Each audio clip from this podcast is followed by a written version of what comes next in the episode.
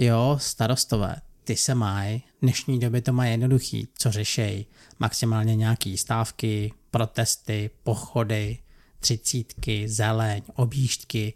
To prostě není nic, co by souviselo s nějakou potřebou člověka. Za to v minulosti museli řešit třeba děla, mídlo, kožichy, montérky. Brambory, ječmen, traverzy dokonce, dynamity. Jo, to byla jiná facha. No, tak se na to půjdeme podívat, ne? Dneska se totiž podíváme na to, jestli to opravdu budete s městem umět, protože vás vítá ANO 1800.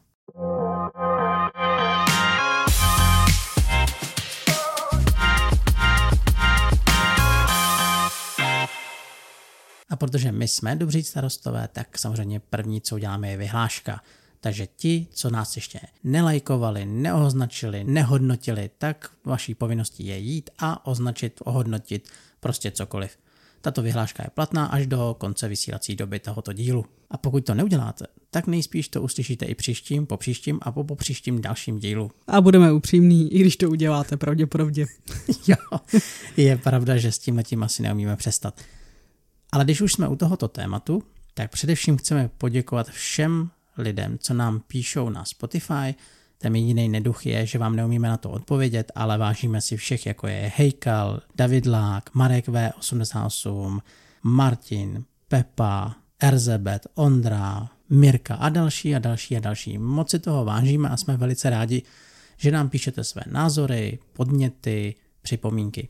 Je to pro nás velice důležitý a proto jsme se rozhodli, že vám takto poděkujeme. A jako vždy ještě poslední věc, a to vás podle mě zajímá, tak jsou nějaké anketky, které vždycky na tom Spotify proběhnou. U dílu Virtu jsme se ptali, jestli u her hledáte berličky, které vám pomůžou tu hru lépe pochopit, lépe do ní proniknout a že vás vyloženě nestaví před to, že na to všechno musíte přijít sami. A z deseti lidí řeklo šest, že jim to vůbec nevadí. Takže mám z toho radost, protože mám prostě pocit, že vás neodrazuje do té hry pronikat sami. Naopak, je to super, ale taky samozřejmě chápu, když vám aspoň napíšou, co třeba v prvním kole máte dělat, jako je třeba ve hře ve světu půl měsíce. Tam se to dost hodí, protože opravdu každá ta frakce je jiná a je fajn na začátku vědět, co byste měli ideálně dělat. Ale dneska si budeme povídat o hře Ano 1800. Myslím si, že pamětníci, kteří hráli na počítačích různé verze této hry, tak jistě si budou možná pamatovat úplně první díl, který se jmenoval Ano 1602 a který jsem samozřejmě já hrál, hrozně mě to bavilo, protože v principu je to o tom, že vy máte ostrov, na kterém budujete svoje město, máte tam lidi, kteří něco potřebují, vy to uspokojujete a za to dostáváte peníze, budujete armády, dobýváte jiné ostrovy, obchodujete, a to všechno je zabalený právě v této počítačové verzi. Dřív se koukalo, že někdo kouká na filmy pro pamětníky, tak teďka budeme mít hry pro pamětníky, jo, říkáš.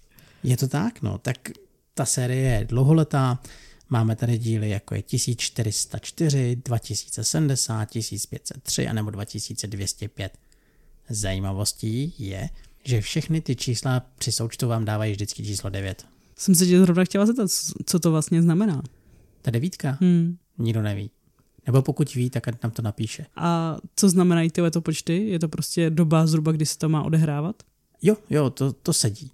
Je to vždycky doba, ve které se to odehrává, takže klidně můžete se starat o město buď v minulosti nebo v budoucnosti. Mm-hmm. Já si myslím, že i tady u Ana 18 to vlastně docela sedí, protože tady se objevujeme opravdu v nějaké době... Viktoriánská Anglie. Ano, přesně tak kdy opravdu ty továrny, které si stavíte, tak tomu odpovídají a budete prostě se učit vyrábět čokoládu a vyrábět kapesní hodinky a šicí stroje a tak všechno možný. Zatímco ve hře to máte samozřejmě přetavený do spokojenosti obyvatel a zároveň vydělávání peněz, v deskové podobě za to získáváte vítězné body. Je mi naprosto jasné, že vám nemůže uniknout jméno designéra, který tuto hru vymyslel. Je to náš veliký designér Martin Wallace.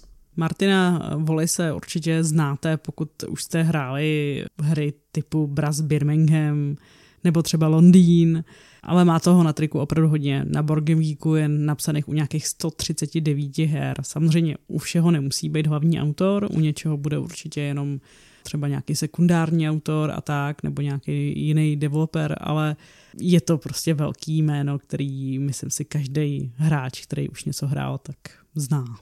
On se hodně soustředí na budovatelské strategie, proto i ty hry, které jsme teďka jmenovali, vždycky o nějakém průmyslu. Samozřejmě tady jsou i výjimky, jako je velice známá hra Few Acres of Snow, což je válečná hra, ale jeho doménou jsou opravdu ekonomické. Je to i důvod, proč samozřejmě byl osloven pro to, aby udělal hru Ano 1800. Ty jsi říkal, že jsi koukal na nějaký rozhovor s ním. Jo.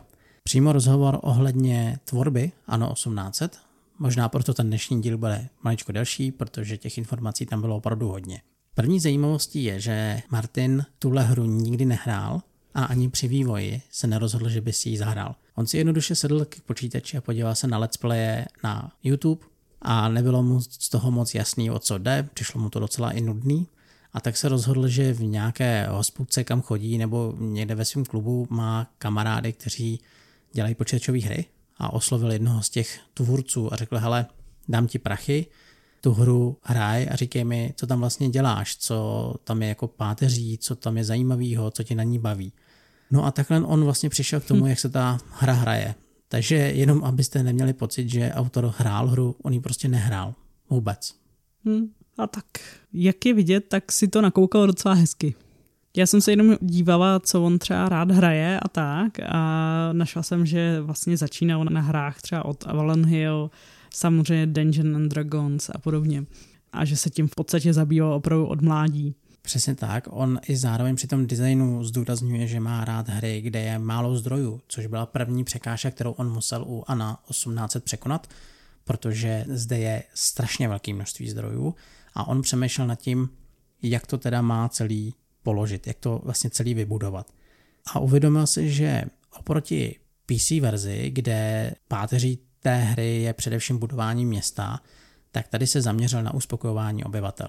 Prostě chtěl, aby se to netýkalo stavění města. Pro něj ta páteř hry je v lidech a proto z ANA 1800 si hlavně vzal to, že ty hráči musí uspokojovat obyvatele. Zároveň se rozhodl, že při vývoji vynechá boj. On ho tam prostě nechtěl. A jeho argument zní, že pokud by ten boj byl dobrý a ty lidi by ten boj bavil, tak by se už nejednalo o budovatelskou hru, ale o válečnou. A to on prostě nechtěl. Také si uvědomoval, že v momentě, kdy převádí počítačovou hru na deskovou, tak sice to zní jako jednoduše, protože přece jenom už se jedná o hru. Na druhou stranu říkal, že ta hra je velice komplexní a může být komplexní, protože všechno řeší počítač a tím pádem musel dojít k nějakému zjednodušení. A poslední střípek, který řeknu k tvorbě, který on zdůraznil, tak bylo to, že on se velice inspiroval viktoriánskou Anglií, proto chtěl, aby ten průmysl i tak vypadal, aby to všechno jako dávalo hlavu a patu. A můžete si všimnout, že když budete proskoumávat nový svět, tak po každý tam najdete bavlnu. My se k tomuhle dostaneme, ale až to budete hrát a budete proskoumávat právě ten dílek, který vám dává exotické suroviny, tak vždycky první část je bavlna. A je to z toho důvodu, že právě v tomto britském období byla bavlna významnou surovinou a byla prakticky všude. Takže to byl důvod, proč on ji tam takhle zakomponoval. Každopádně, aby jsme řekli nějaký základní údaje, tak rozhodně ano, 1800 je určeno pro 2 4 hráče. Na krabici je napsaných nějakých 12 plus věk hráčů. Nejsem si jistá, jestli to tak nutně musí být. Možná by to zvládly i menší děti, si myslím o něco, jako ne o moc, ale myslím si, že by mohly už třeba šikovný desetiletý děti tohle zvládnout prostě. Já bych to teda moc nepřepaloval. Mně přijde, že těch 12 plus je asi OK, i z toho důvodu, že tady máte hodně na přemýšlení, co se týče technologického stromu. Hmm. Jo, to je pravda, no, to je pravda, jenom jako mi přijde, že není tady nějaký krvák nebo něco takového, co by ty jako děti vyložně z toho vyškrtlo kvůli tématu. Tady opravdu se asi bude jednat spíš o tu komplexitu, která tady je. A doba psaná je nějakých 120 minut. Já musím říct, že toho bych tak řekla, že odpovídá v těch čtyřech hráčích, ale když jsme to hráli ve dvou, a zvlášť když už to člověk umí a už prostě ví, co dělá, a ještě třeba trošku spěchá, protože tam má speciální kartu zájmu, která prostě zvýhodňuje, pokud se mu povede ukončit hru bez karet v ruce, nebo ukončit hru, tak, protože to se dělá právě tím, že se zbaví všech karet. Tam jsme se dostali dokonce snad na nějakých tři čtvrtě hodiny, viď? Je to tak, ale byla to jedna z hra asi z deseti, co jsme hráli. Jo, ale v ale průměru ta hodinka opravdu ano. myslím si, že jo, že prostě těch 120 minut je opravdu spíš pro ty čtyři hráče a ve dvou, ve třech se to tak prostě jako stihne většinou dřív, než za těch 120 minut. Tady se rovnou zastavíme i o počtu hráčů. Ve čtyřech hráčích nebo ve třech ta hra je podle nás nejlepší, protože vy tady musíte opravdu obchodovat, snažíte se získávat zboží, který má jiný hráč, protože ty výrobny jsou omezený, zatímco ve dvou hráčích to tak obchodní není.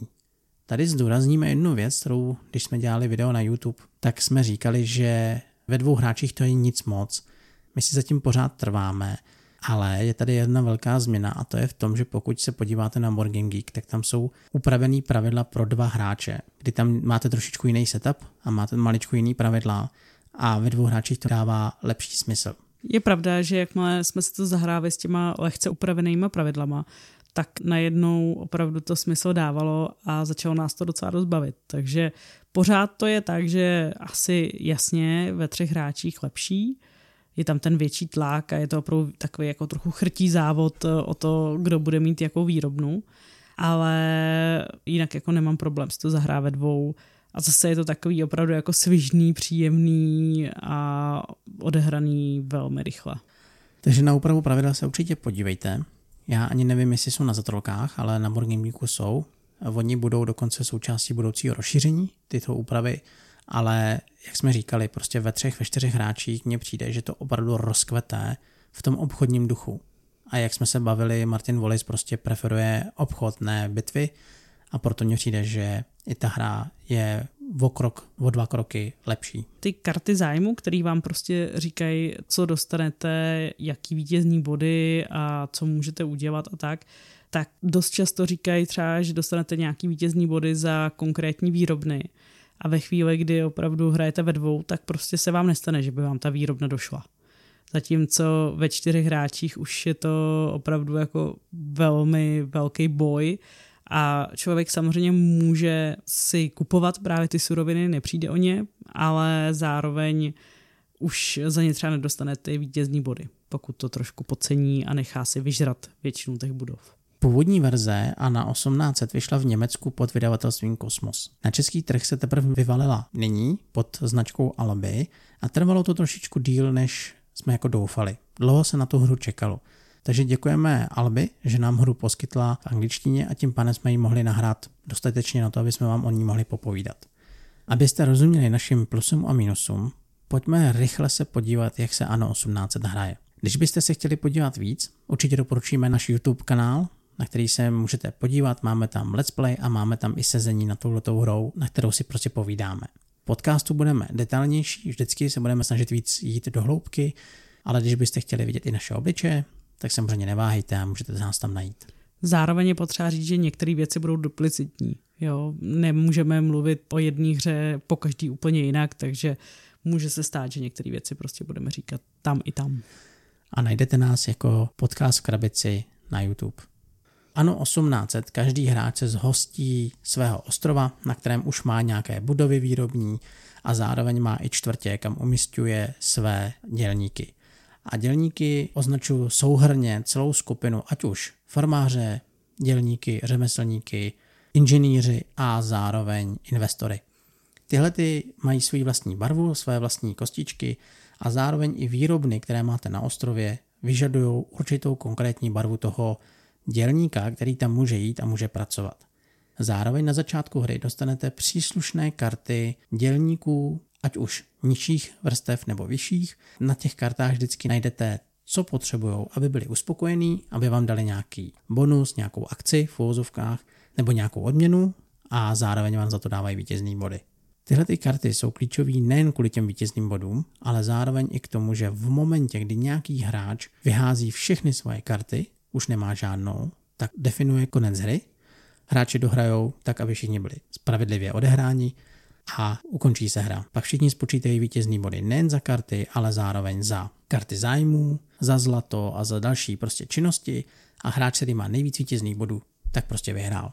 Ve svém tahu můžete vždycky ty své dělníky použít tomu, abyste získali z továren zboží, nebo dokonce můžete použít své lodě, abyste buď obchodovali nebo objevovali nové ostrovy a v momentě, kdy získáte to určitý zboží, tak se můžete rozhodnout, že buď si třeba zahrajete právě tu kartu toho člověka, nebo postavíte továrnu, nebo loď, loděnici, prostě cokoliv budete potřebovat. Ale tím, jak ty dělníky používáte, tak vám ubývají ze svých čtvrtí a vy jednou za čas musíte vyhlásit takzvaný festival, hezky si všechno uklidit na svá místa a zase v dalším tahu hrát dál. A tak hrajete dlouho, dokud někdo prostě nevyplýtvá všechny ty karty, jak jsem říkal, a potom to vlastně sečtete. Je důležitý říct taky, jak se k těm kartám dostáváte, protože vy zároveň máte karty, které vám třeba říkají, že si můžete uspokojit nějakého obyvatele a získáte třeba další populaci. A pokaždý, když přidáváte do města populaci, když prostě přidáváte další svoje dělníky nebo ty mýplíky, kostičky, tak vy si pak berete karty té správné barvy, když to tak řeknu, nebo té prostě třídy. Stejně tak, když jedete do nového světa, tak zase přidáte si karty obyvatel. Takže když to nebudete úplně hlídat, tak se vám může stát, že budete mít opravdu plnou ruku karet a zvlášť v některých případech se to opravdu nevyplatí. Přesně tak. Klíčem ANA 1800 je najít tu rovnováhu mezi velikostí populace a zároveň zmáknutí technologického stromu, aby všichni ty lidi byli uspokojení. Vy samozřejmě nemusíte se jenom trápit tím, že ty lidi musíte vytvářet. Máte i možnost ty lidi povyšovat a to potom vás nestrestá žádnou novou kartou. Ale někdy může dávat smysl, že si tu populaci zvýšíte jenom proto, abyste získali další karty a další možnosti, jak vydělat vítězný body. A můžeme hnedka na rovinu říct, že svižnost těch kol, kdy ten hráč udělá jednu akci, hraje další hráč, je velkým plusem, kterým můžeme rovnou začít. Protože tady opravdu není žádná prodleva. Nevím, jestli se to stávalo v nějakých jiných herních týmech, ale ať jsme to hráli ve čtyřech, ve třech, ve dvou, tak vždycky ano, 1800 bylo neskutečně svižné, rychlé a tím i o to víc zábavnější. Samozřejmě drobná analýza, paralýza tam může vzniknout, ale díky tomu, že vám tady nikdo zas tak moc nezasahuje, že prostě nestane se vám, že někdo vám tam něco hodí do vašeho města, nějakýho špeha třeba a tím vám zabrání udělat tu akci, kterou jste chtěli. Jediný, co se může stát ve hře víc hráčů, jak jsme už říkali, že vám třeba někdo vyžere nějakou konkrétní továrnu, tak ho budete muset zaplatit obchodní žeton a ten výrobek si prostě koupíte. Tady se nemůže stát, že by vám v tom ten majitel té továrny mohl jakkoliv zabránit. Prostě vy zaplatíte obchodní žeton a máte to. Zároveň každá továrna má dvě místa pro své dva dělníky, takže v momentě, kdy továrny využíváte na maximum, tak samozřejmě to krásně optimalizujete, ale také to neznamená, že by protihráč nebo vy jste si nemohli potom v té továrně nic vyobchodovat. Ten obchod tady je velice jednoduchý, jediná odměna je tomu hráči, že se dá jeden žeton zlata a to zlato potom můžete používat ať už na vracení dělníků zpátky domů. Nebo jsou to prostě vítězný body. Když se podíváte na pár fotek, tak zjistíte, že na herní desce, která je uprostřed, tak je velké množství zboží. Tady ten technologický strom mě prostě baví, protože vy, když chcete vyrobit třeba šaty, tak začínáte jednoduchou látkou, potom jdete na stroje, ze strojů jdete na tu právě kožešinu a tam vám zase slouží tomu, že můžete povyšovat inženýry na investory, nebo je potom používáte na jiné různé akce, ať už na karty, nebo postavení dalších vynálezů. A pokud máte rádi tyhle ty technologické stromy a to proplétání různých surovin skrze celou hru, tak si to v Anu opravdu užijete.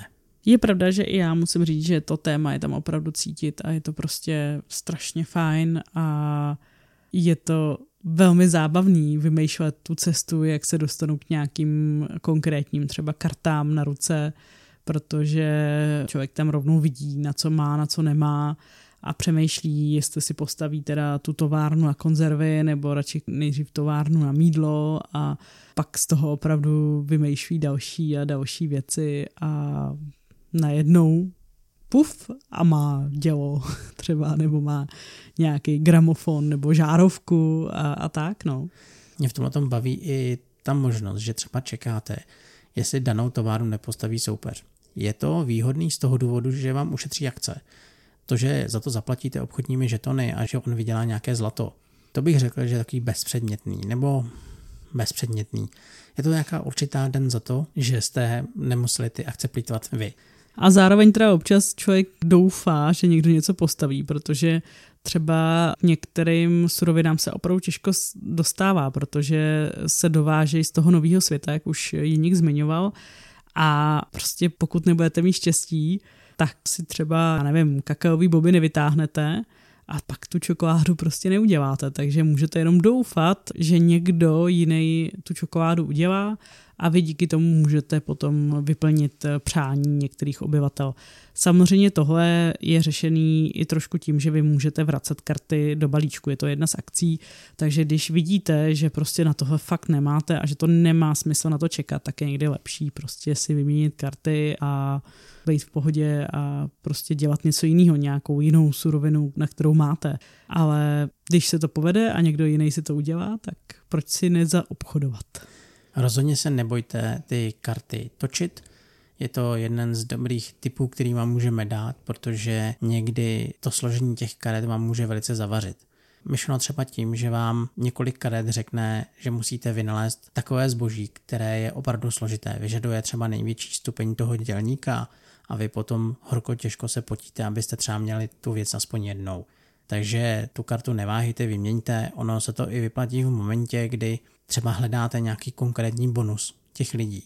Protože v těch bonusech najdete zdarma povyšování svých dělníků. Navíc obchodní žetony zlata dávají vám třeba i žetony průzkumu, takže díky nim potom můžete objevit víc ostrovů, aniž byste museli plítvat akcí na výrobu lodí. Nebo vám třeba dávají nový exotický druhy zboží, které právě použijete na to, že vyrobíte čokoládu, doutníky, rumy a tohle to je pro vás zásadní a vy si vždycky v průběhu té hry musíte nacházet tuhle tu cestičku a to mě neskutečně baví. Mě teda baví i to, jak je to po každý jiná hra, podle toho, jaký ty karty zájmu tam prostě budou. Protože karty zájmu, jak jsme říkali, jsou karty, které si vykládáte na začátku, které vám trošku říkají, jako za co můžete získat nějaký vítězný body další. Dost často jsou to nějaký opravdu konkrétní výrobny, že prostě třeba královna Viktorie má evidentně ráda šampaňský, takže je fajn mít prostě nějakou výrobnu šampaňského, ale jsou tam jiné karty, které vám prostě říkají opravdu spoustu věcí.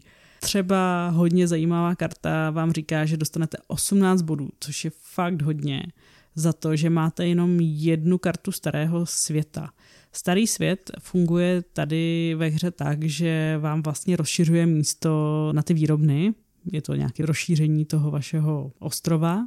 A ve chvíli, kdy víte, že si prostě nemůžete dovolit opravdu vzít druhý svět, přeji jinak můžete. Klidně byste mohli mít čtyři Jo, to vůbec jako ničemu by to nevadilo. Samozřejmě je to už potom docela drahý, protože za každý další platíte víc žetonů objevů, nebo jak by se to dalo pojmenovat. Tady se omlouvám, já, jak jsem zvykla pracovat s těma anglickýma názvama z anglických pravidel, tak občas budu trošku asi znít nejistě, jak to vlastně má být. A tu chvíli, kdy prostě nemůžete, kdy 18 bodů je tak moc, že to si člověk nenechá ujít, tak musíte hodně optimalizovat. A třeba protějšek tomu je jiná karta, která vám zase říká, že dostáváte 6 vítězných bodů za každý nový svět, který objevíte. A najednou si všimnete, jak ty hráči staví ty průzkumné lodě, jak se tam vydávají, jak riskují ty další karty v roce jenom proto, aby měli těch 6 bodů a mohli srovnat nějakým způsobem skóre s protivníkem.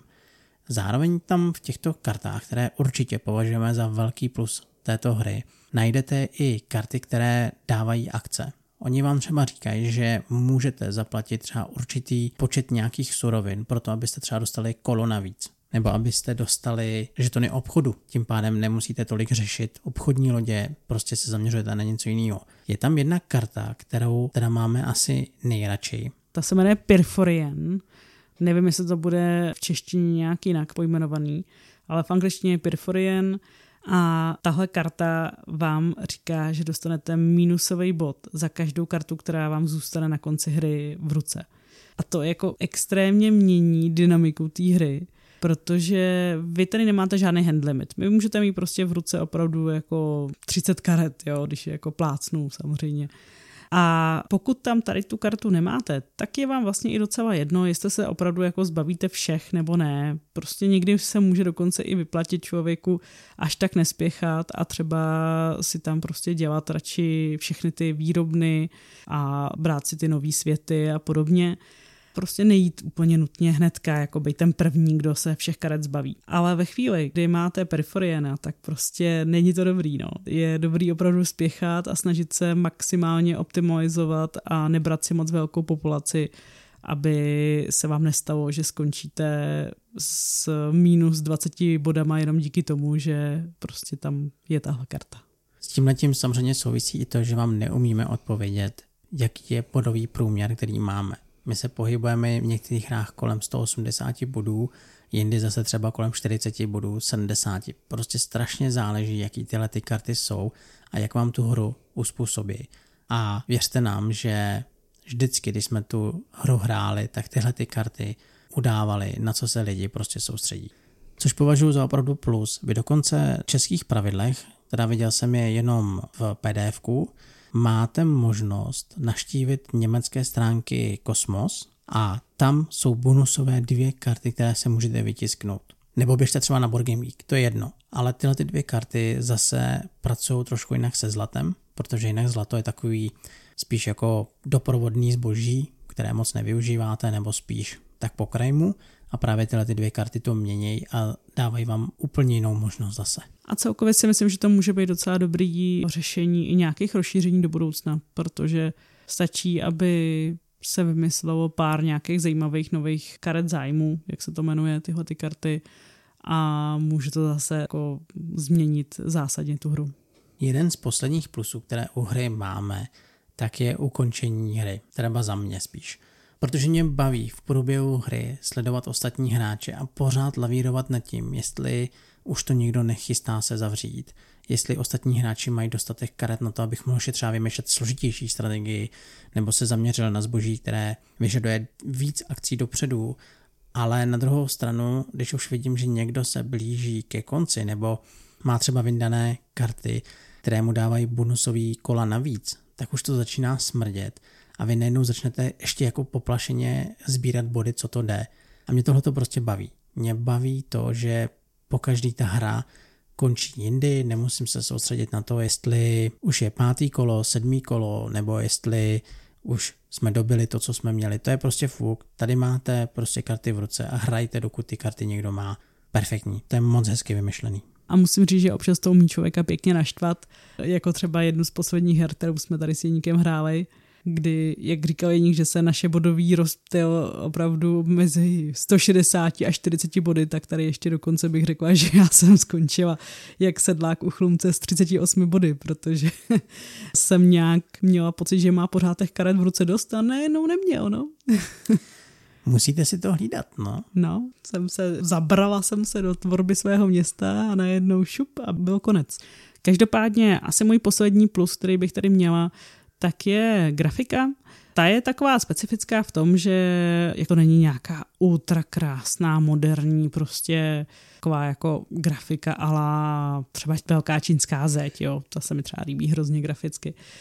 Ale tady je opravdu jako hezká a funkční a to mi přijde prostě super, že nic tam není zbytečně navíc, všechno je jasný, všechno funguje, krásně tam člověk vidí ty místa, kam má umistovat ty svoje dělníky a vidí, jakou barvu mají mít. Prostě nemusí nad ničím extra špekulovat, všechno na té desce má. A to mi přijde, že je super. Ale ty tam podle mě máš jeden mínus, veď? Jo, jo, jo, mám, mám. To je jediná věc, kterou mám tak jako spojenou s tou grafikou a proto na to rovnou navážu. A to je to, že vy tady máte vlastně zelený, modrý, červený, fialový, ty jakoby typy dělníků, když to řeknu. A pak tady máte tyrkisovýho investora.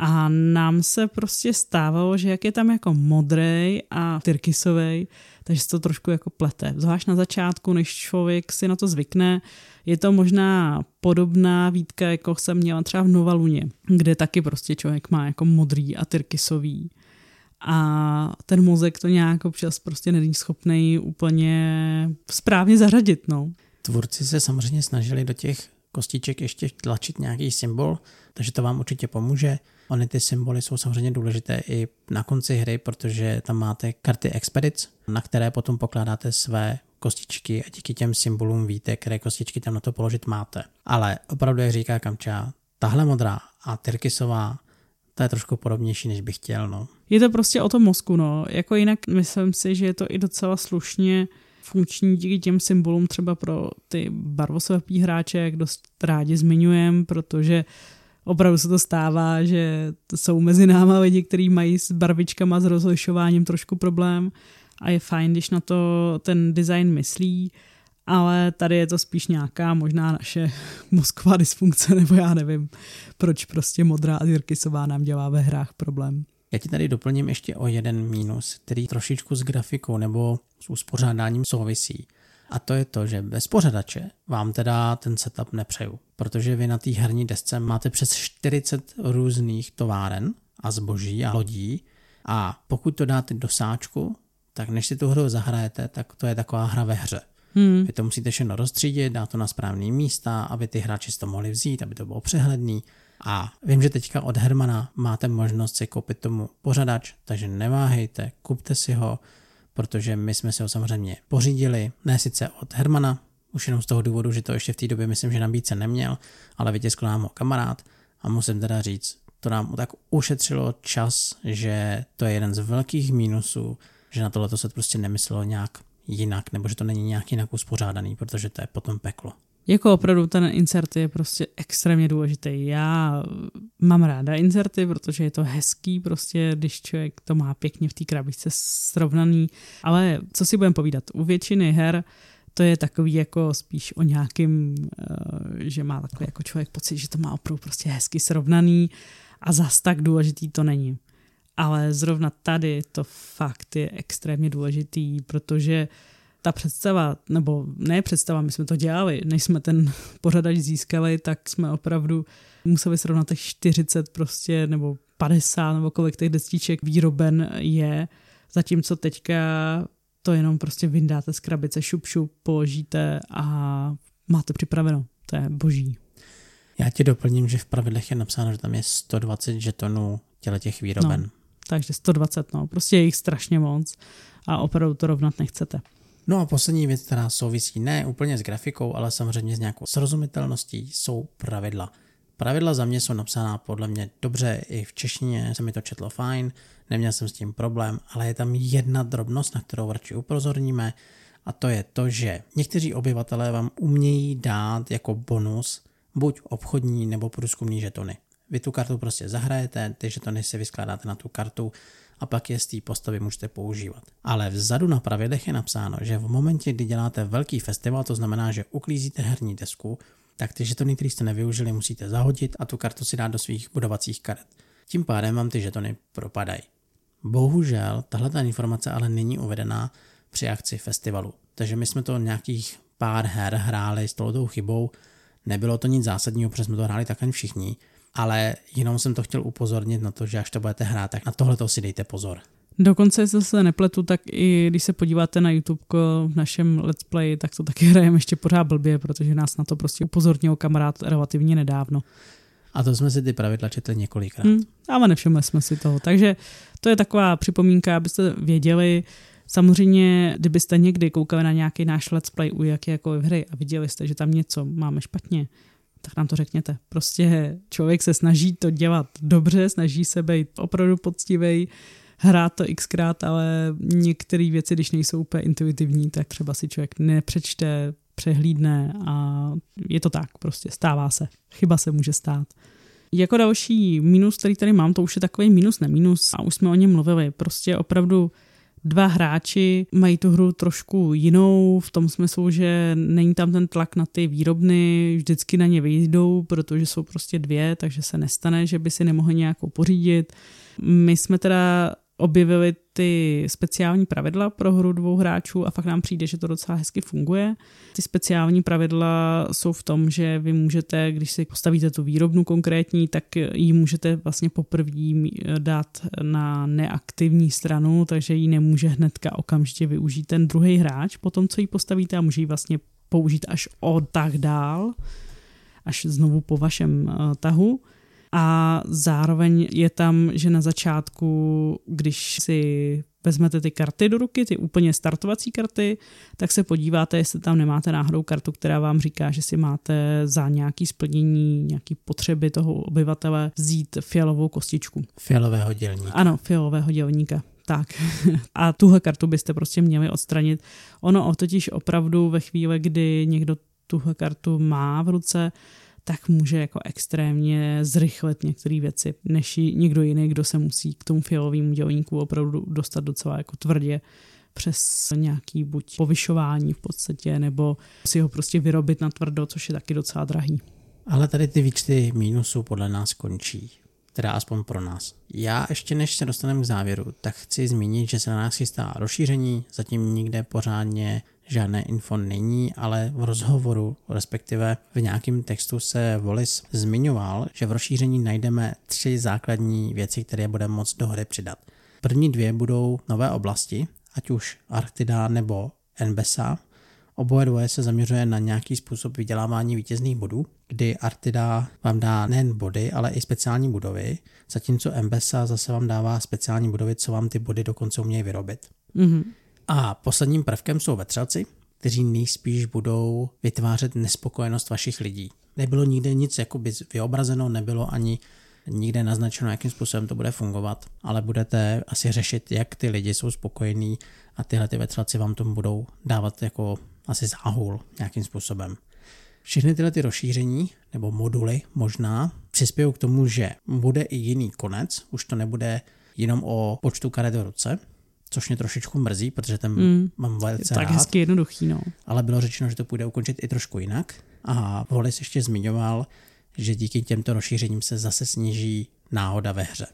Tak uvidíme. Hmm, rozhodně jsem zvědavá, až se to k nám dostane, až to vůbec vyjde, tak se potom budeme pídit a určitě to budeme chtít vyzkoušet. Ano, protože závěrem můžu říct, že ano 1800 mě neskutečně baví. Je to pro mě svým způsobem relax, i přesto, že ta hra není úplně jednoduchá, co se týče nějakých herní strategie, ale svojí svěžností, svojí přímočarostí, svojí jednoduchostí, co se týče pravidel, mě neskutečně zaujala a můžu říct, že po ní šáháme, kdy to jde. Opravdu se na tom stole objevuje pravidelně teďka. Takže za mě je velké doporučení. Mm-hmm. I já musím říct, že jsem si zamilovala. Ano, je to hra, kterou kdykoliv jiní navrhne, tak nadšeně přitakám, protože opravdu je to paráda, no.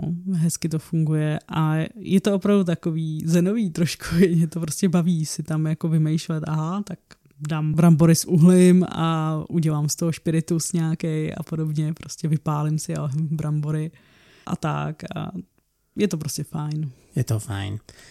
Tímto se s váma loučíme, jsme moc rádi, že jste, jste nás poslechli. Jak jsme říkali, můžete se nyní podívat i na naše obličeje, na YouTube, klidně nám napište nějakoukoliv poznámku, podnět, prostě cokoliv, budeme rádi. A zase příští týden se uslyšíme. Mějte se krásně, ahoj. Ahoj.